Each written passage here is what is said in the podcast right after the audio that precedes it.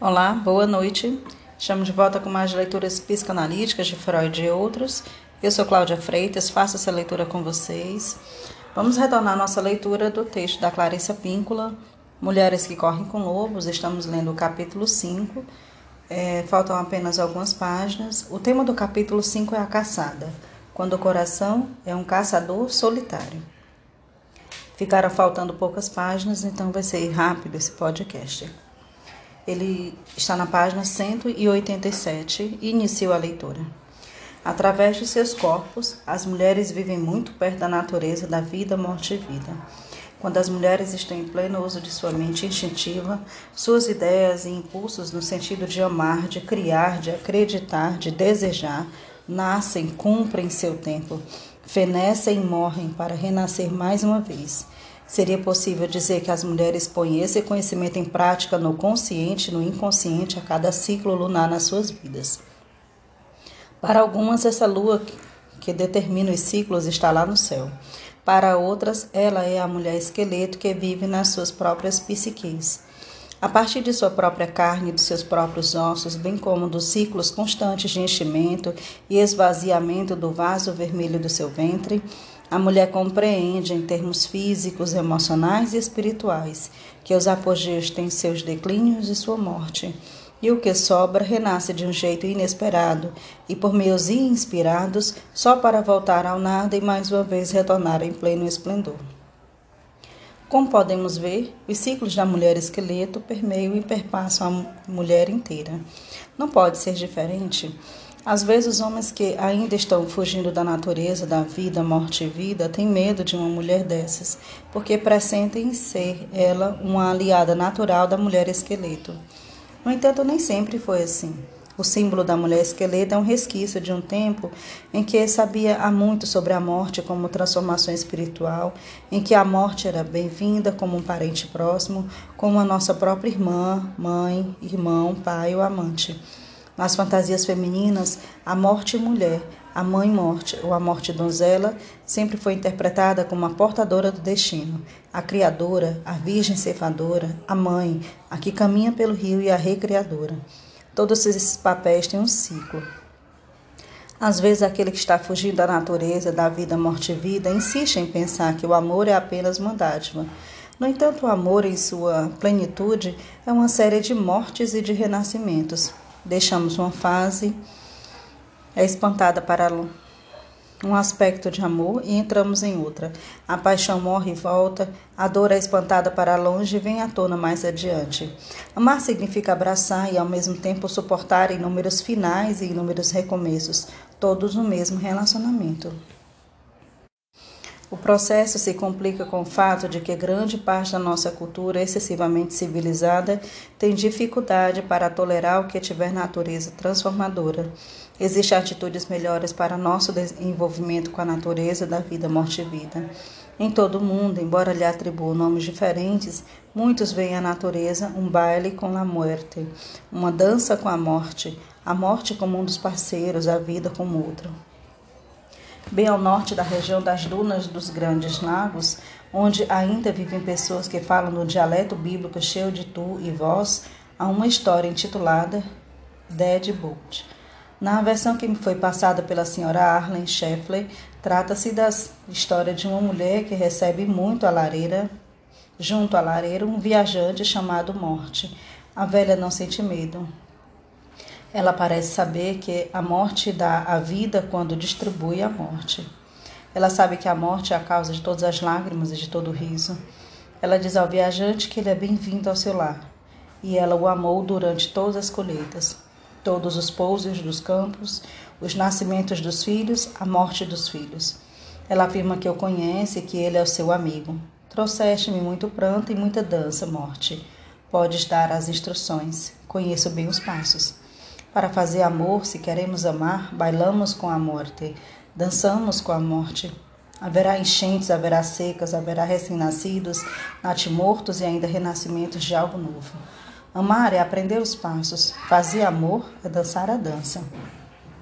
A energia, o sentimento, a intimidade, a solidão, o desejo, o tédio, todos aumentam e diminuem em ciclos relativamente comprimidos.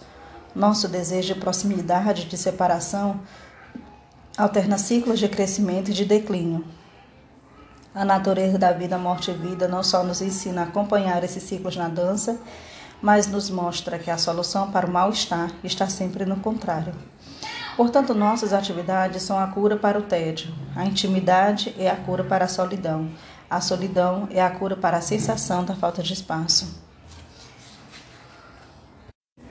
Sem o conhecimento dessa dança, a pessoa tem a tendência, durante vários períodos de águas paradas, a traduzir a necessidade de atividade nova e pessoal em gastos excessivos, em exposição a risco, em escolhas irresponsáveis, na procura de um novo parceiro. Esse é o jeito do tolo ou do pateta. É a solução dos que não sabem. A princípio, todos nós pensamos que podemos deixar para trás o aspecto da morte da natureza, da vida, morte e vida. A verdade é que não conseguimos, pois ele nos acompanha de perto, aos trancos e barrancos, até dentro da nossa casa, até dentro da nossa consciência. Se não for por um outro modo, aprendemos acerca dessa natureza mais sombria quando aceitamos o fato de que o mundo não é lindo, de que as chances são perdidas, de que oportunidades surgem inesperadamente, de que os ciclos da vida, morte e vida prevalecem, quer queiramos ou não. No entanto, se vivermos como respiramos, inspirando e soltando, não poderemos errar. Nessa história, há duas transformações, a do caçador e a da mulher esqueleto. Em termos modernos, a transformação do caçador seria mais ou menos como o que se segue. A princípio, ele é o caçador inconsciente. Oi, sou só eu. Estou pescando e cuidando da minha vida. Depois ele passa a ser o caçador assustado em fuga. O quê? Você me quer? Bem, acho que está na hora de eu ir andando. Mais tarde, ele reconsidera, começa a desenredar seus sentimentos e descobre no meio um meio de se relacionar com ela. Parece que a minha alma é atraída a você. Quem é você, no fundo? Qual é a sua estrutura? Em seguida, ele adormece. Vou confiar em você. Vou me permitir expor minha inocência. Com isso, sua lágrima de sentimento profundo é revelada e alimenta a mulher esqueleto.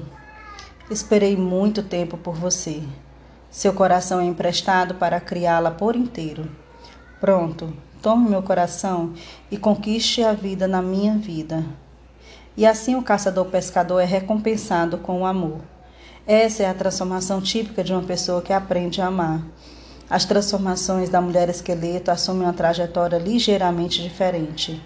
Para começar, como natureza da vida, morte e vida, ela está acostumada a que seus relacionamentos com seres humanos terminem imediatamente depois de ela ser fisgada.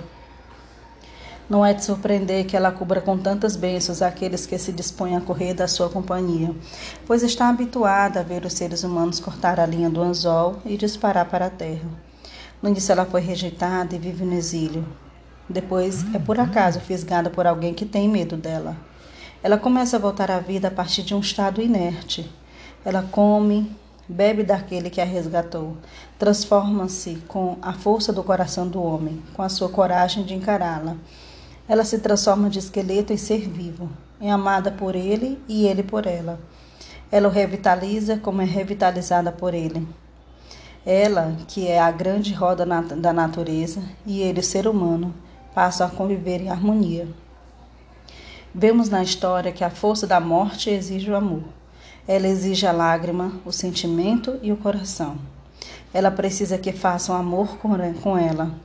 A natureza da vida, morte e vida exige dos amantes que eles se encarem de imediato nesse aspecto, que eles não negaceiem nem desfaleçam para escapar dela, que sua dedicação mútua seja muito mais do que estar juntos, que seu amor se baseie na união do conhecimento e da força para se deparar com essa natureza, para amar essa natureza e para juntos dançarem com ela.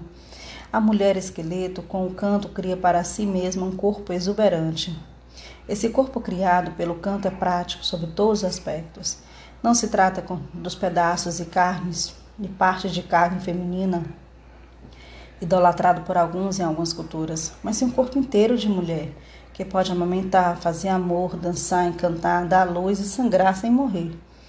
O canto para criar a carne é um outro termo comum no folclore. Em histórias africanas, papuas judaicas, hispânicas e do povo inuit, os ossos transformam-se numa pessoa. O Nauatli-Coatli produz seres humanos adultos a partir de ossos do mundo dos mortos. Um xamã do Tobutling desnuda com um canto a mulher que ama. Nas histórias de todas as partes do mundo, a mágica resulta do canto. O canto produz o crescimento. Também em todas as partes do mundo, diversas fadas, ninfas e mulheres gigantes possuem seios tão compridos que podem ser jogados sobre os ombros. Na Escandinávia, entre os celtas e na região circumpolar, há histórias que falam de mulheres que criam o corpo segundo a sua vontade. Deduzimos da história que a doação do corpo é uma das últimas fases do amor. É assim que deve ser. É bom dominar os primeiros estágios do encontro com a natureza da vida, morte e vida e deixar para depois as experiências práticas do corpo a corpo. Advirto as mulheres para que não aceitem um amante que salte de uma fisgada acidental para uma doação do corpo. Insistam no cumprimento de todas as fases. Afinal, a última fase virá por si só. A ocasião para a união dos corpos chegará na hora certa. Quando a união começa na fase carnal, o processo de enfrentamento da natureza, da vida, morte e vida, ainda pode ter lugar mais tarde, mas isso exigirá muita determinação. É um trabalho mais difícil porque o ego do prazer precisa ser afastado à força do seu interesse carnal, a fim de que se construam os alicerces. O cãozinho na história de Manauê nos recorda como é difícil lembrar em que o caminho estamos quando nossos nervos estão sendo afetados pelo prazer. Portanto, fazer amor é fundir respiração e a carne, o espírito e a matéria, um encaixe no outro. Nessa história sobre o acasalamento do mortal com o imortal, e isso também vale para um relacionamento amoroso que vai durar. Existe um vínculo imortal de alma para alma, que mal conseguimos descrever, ou talvez que mal consigamos decidir, mas que vivenciamos em profundidade.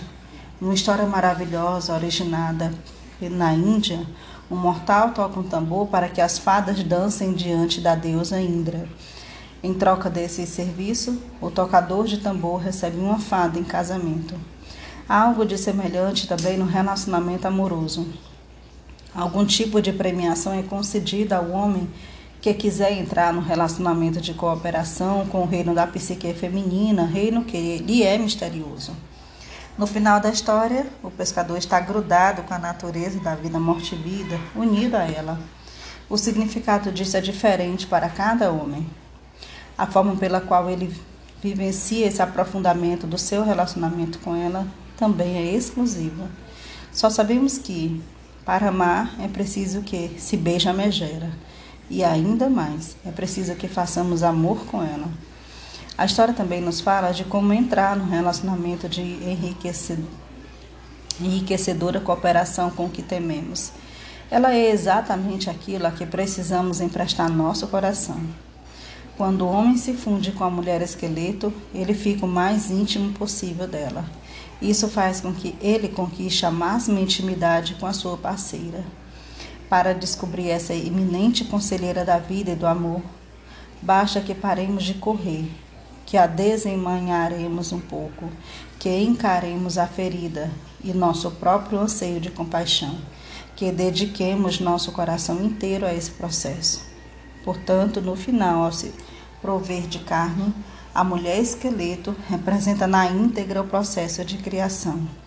No entanto, em vez de começar a vida como bebê, na maneira que nós, ocidentais, aprendemos a pensar na vida e na morte, ela começa a partir dos ossos e vai se enchendo de carne.